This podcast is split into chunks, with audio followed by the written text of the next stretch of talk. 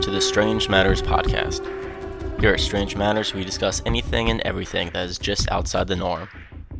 I am Sean, and I will be the host for this discussion. In this episode, I will be discussing one of the craziest, controversial, and one of the more popular modern conspiracies out there today. Now, for our most recent episodes, we have been dealing with a lot of pretty serious and at times disturbing subjects.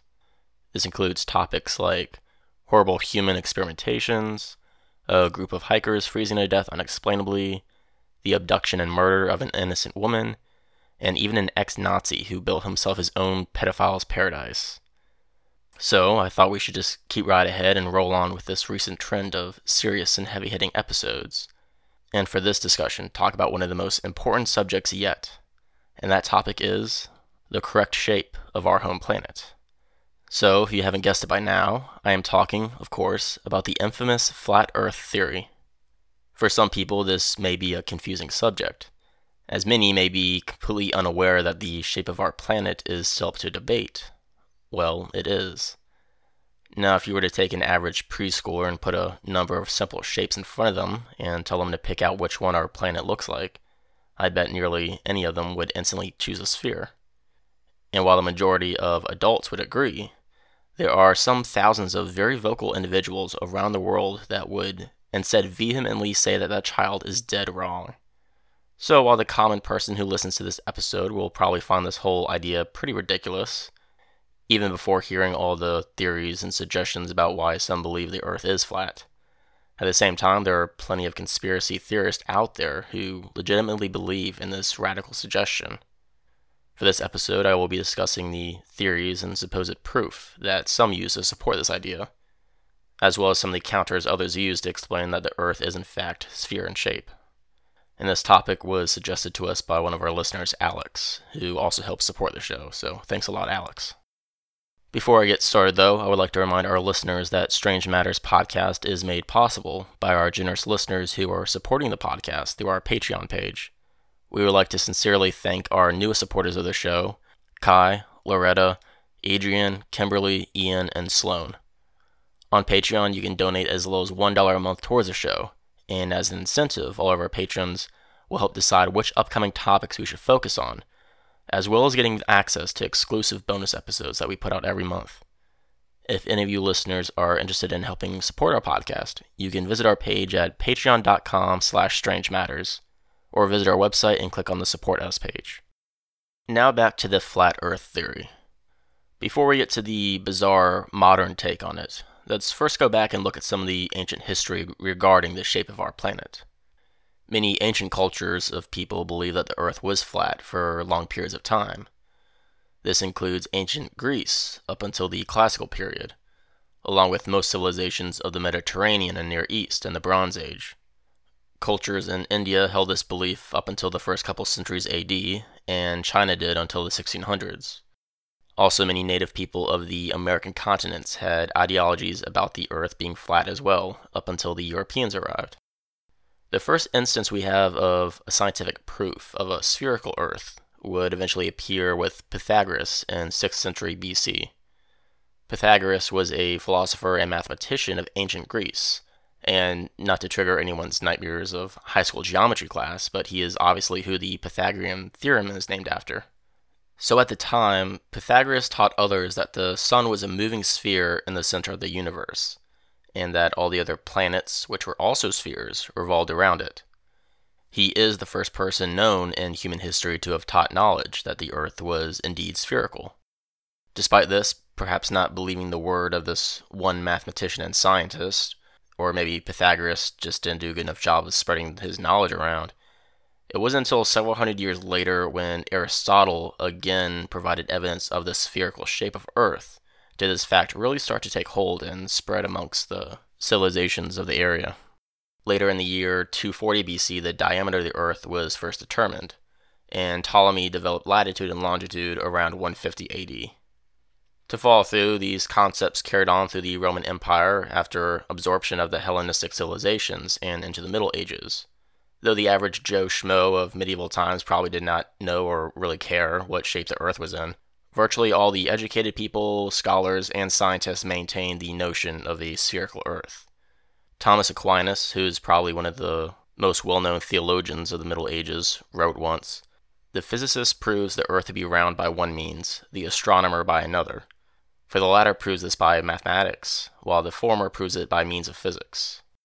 So I don't know about the rest of you listeners, but this kind of goes against what I was taught way back in early school that everyone in Europe thought that the world was flat until the brave and intrepid Christopher Columbus set out to prove that the earth was round by sailing west from Europe.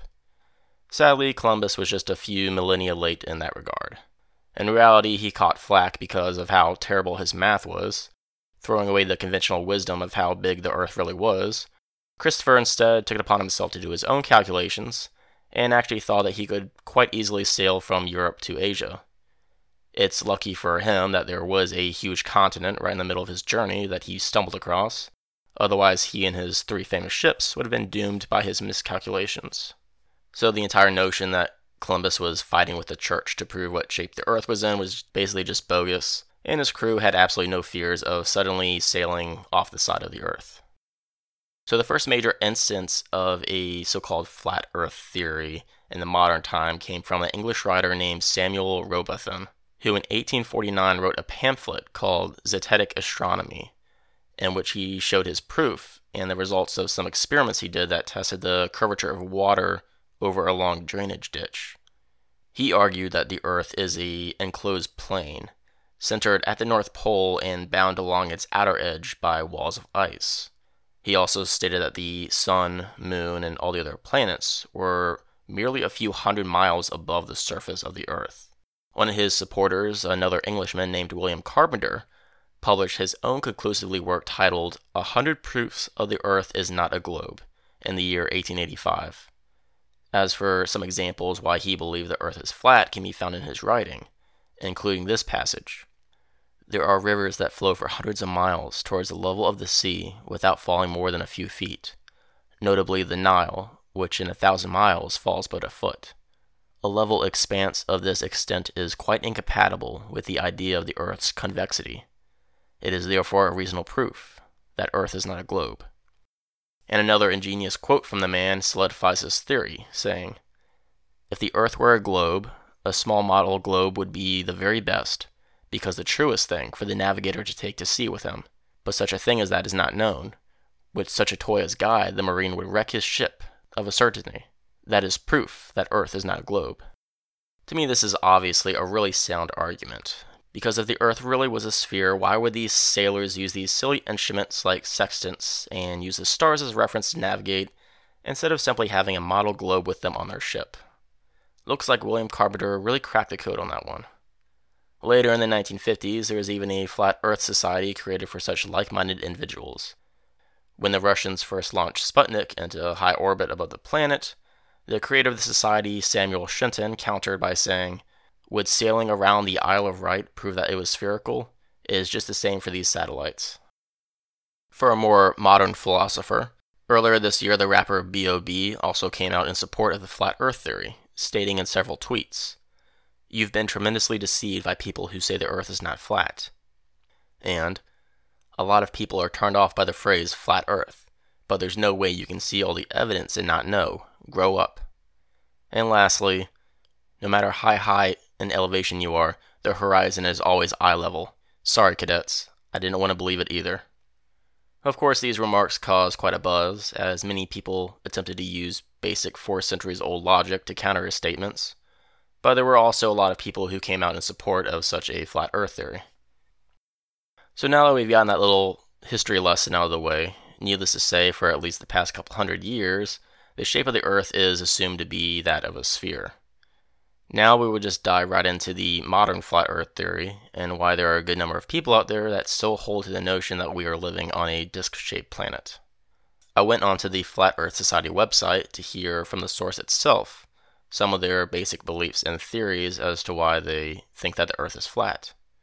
One of their simpler answers is that people can see the proof themselves, as instead of relying on complicated science and physics that no one could really understand, we can simply use our senses and perception to see the world for what it truly is. They state The world looks flat. The bottoms of clouds are flat. The movement of the sun, these are all examples of your senses telling you that we do not live on a spherical, heliocentric world. Also, the society believes that they do not really have to go out of their way to bring concrete evidence of their theory. Rather, instead, the notion of a spherical world is the theory which has the burden of proof behind it, and not their flat earth theory. And I'm guessing because there is an incredible amount of knowledge and proof that the world is a sphere going back thousands of years to ancient Greece, that all this evidence just isn't quite enough to sway the flat earthers from their own theory. Some people might argue that this debate is moot right off the bat in the modern age because we have pictures of Earth from space, right?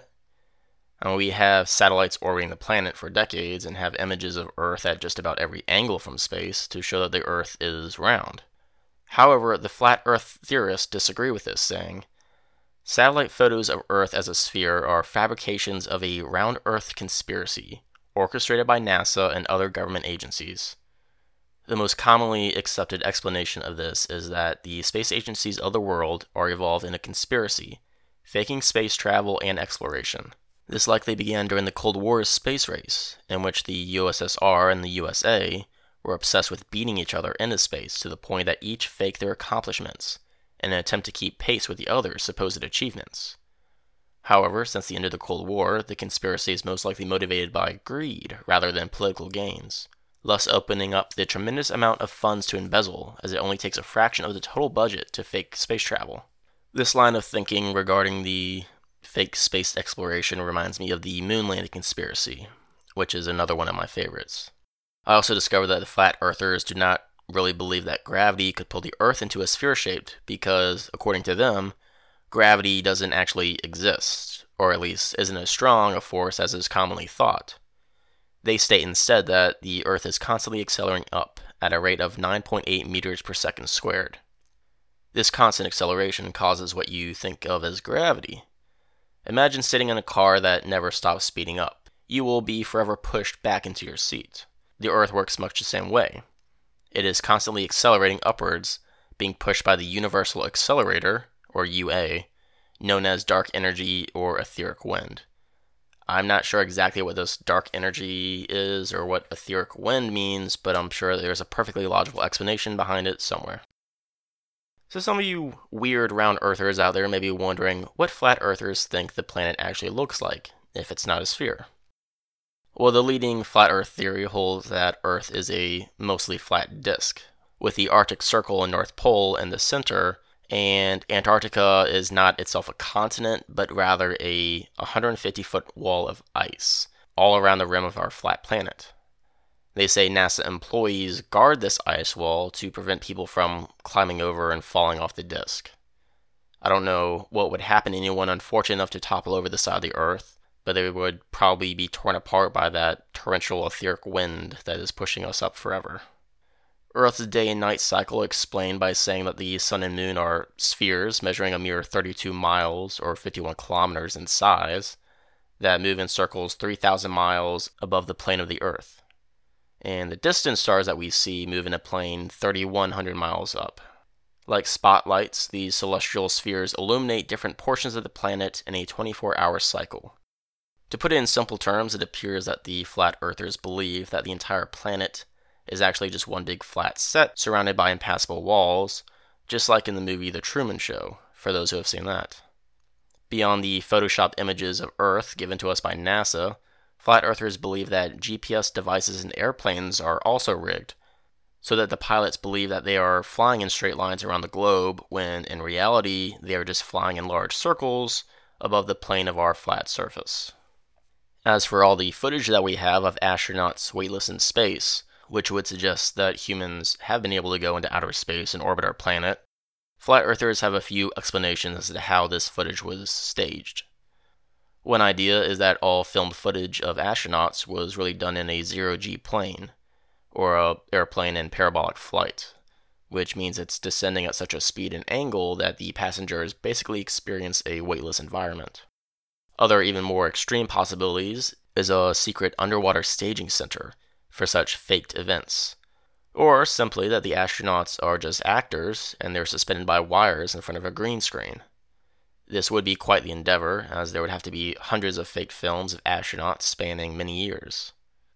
As I've mentioned before, the common held belief is that the flat plane of the Earth is surrounded by this tall, thick wall of ice that surrounds the entire circle. This also explains the mythical landmass commonly referred to as Antarctica by round earthers. So basically, if the Earth was a pizza, the cheese would be the oceans, and the toppings would be continents and islands. And this ice wall would be a thick crust that surrounds it. As before what's beyond this ice wall, even many flat Earth theorists do not really know what lies beyond it, though a few have put forth guesses. Some believe that the ice just goes on forever in some type of weird, chilly infinity land. Another proposed idea is that another ocean lies beyond this ice wall, perhaps warmed by its own separate sun. Others have run further with this idea and have suggested that a, another landmass lies in that outer ocean, which has been called Antictone, also referred to as the legendary Atlantis. This secretive continent has lakes, forests, mammoths, and hills covered with vegetation far inland. As for how people have reached Antictone, there are rumored vast tunnels which lay underground and reach hundreds and thousands of miles. Alexander the Great is said to have even used these tunnels to traverse this lost continent, and the Nazis, of course, managed to explore it in the late 1930s. Samuel Rowbotham, who I mentioned earlier as the founder of the flat earth idea, conjectured himself about what lay beyond the ice walls as something we can never find, saying, Human ingress is barred by unsealed escarpments of perpetual ice, extended farther than eye or telescope can penetrate, and becoming lost in gloom or darkness. Now, all this goes against all the countless expeditions and photographic evidence of those who have actually traveled and explored Antarctica but more than likely, the flat earthers would just say that these are also staged or faked, just like all the space travel evidence. One big debating topic in this theory is the curvature of the Earth. Now, if you were to go outside and look out into the distance or the horizon, you really wouldn't see the distant land curving any. It would appear more or less as a straight line to your vision, if you could take away anything obstructing the horizon line like trees, hills, and buildings. Therefore, according to flat earth theorists, if the land appears to be flat and not curved, then all of the earth must be flat as well. After all, you can pick up any sphere shaped object and see the curves on it. Though this may seem silly to most people, it really is a driving argument of the flat earth theory. The popular scientist Neil deGrasse Tyson has said of this subject that we can't see any curves just because of how massive the earth is relative to us humans. To us, the deepest trenches of the earth and the highest mountains seem absolutely huge on scale. But in reality, when you take into account the size of the earth, they're really nothing. Mount Everest is about five and a half miles high, and the Mariana Trench is about six miles deep. If you were to put these two landmarks beside each other, take the distance from the bottom of the trench to the peak of Everest, and then flatten it out, you could really drive that distance in no time at all. So, really, the only reason we can't see the Earth's curve is because of our tiny scale compared to it. If you were to take one of those big yoga balls us humans can clearly see, that's a sphere and it's curving. But if you were to drop a tiny insect on it, for example, they might have trouble seeing the edge as anything but a straight line. So, in reality, this selling point of the flat earthers doesn't make much sense. Also, including that on the ocean, you can actually see distant ships start to sink beneath the horizon line and line of sight because of the Earth's curve.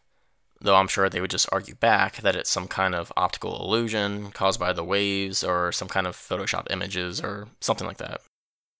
Perhaps one of the most outlandish ideas of this theory is that the atmosphere of our planet does not extend up high and eventually lead into space beyond. Instead, we and our planet are all living under a massive clear dome like structure. Those that believe in this theory again have no definitive idea what lies beyond this dome, but it surely isn't the normal space that we know about today.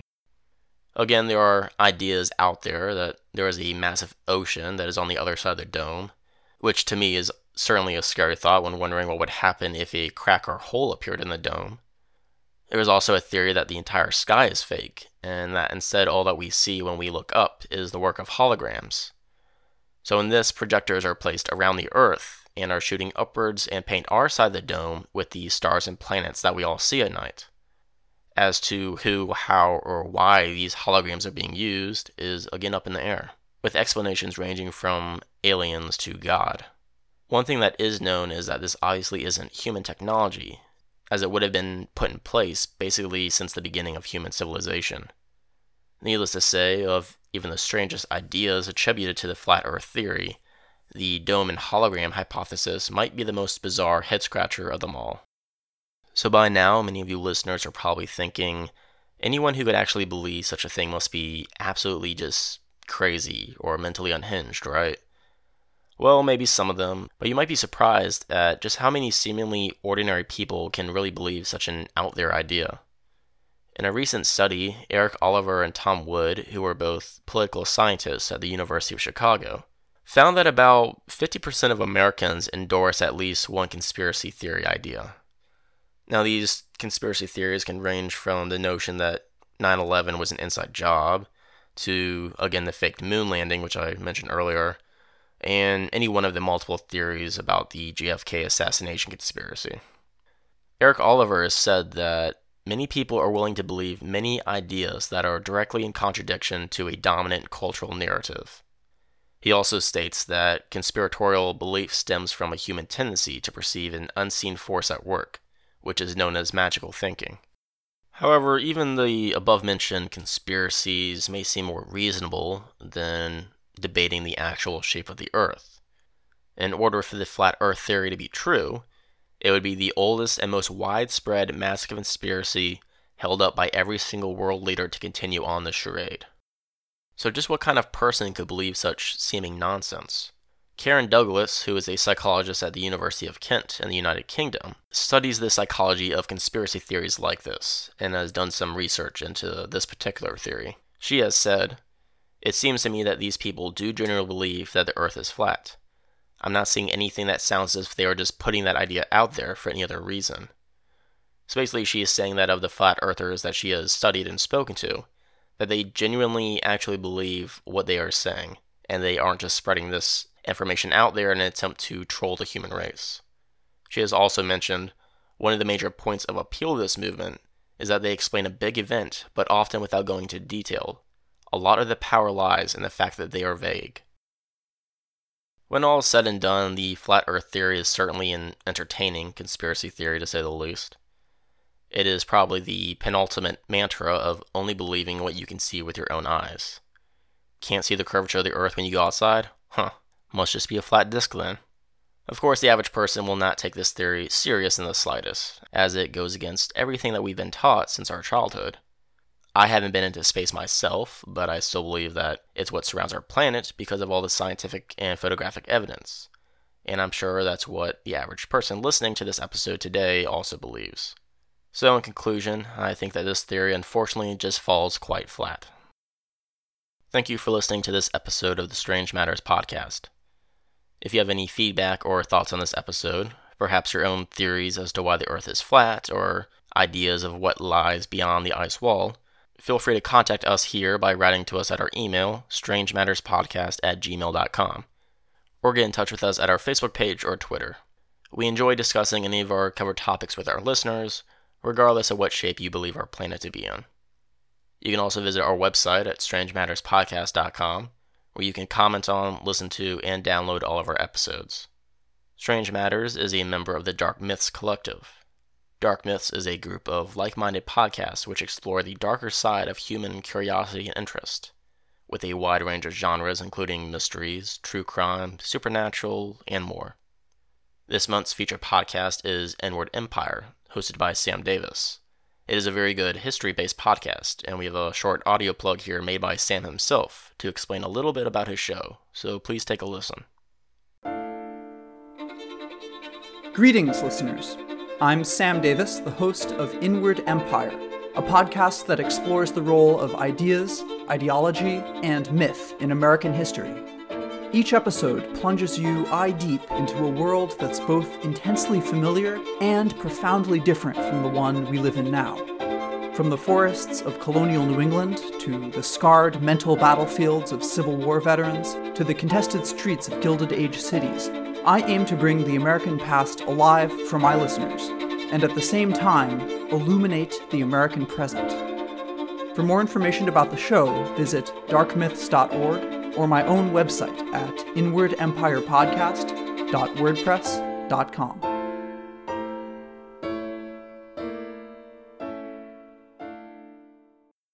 You can check out Inward Empire and all the other quality podcasts in our collective over at our website, darkmyths.org. Lastly, we ask that if you are enjoying the show and are listening to us on iTunes, please take the time to leave us a rating and a review. It means a lot to us to hear back from you, and it also helps promote our show so that we can always reach new listeners. Until the next episode of the Strange Matters podcast, take care, everyone.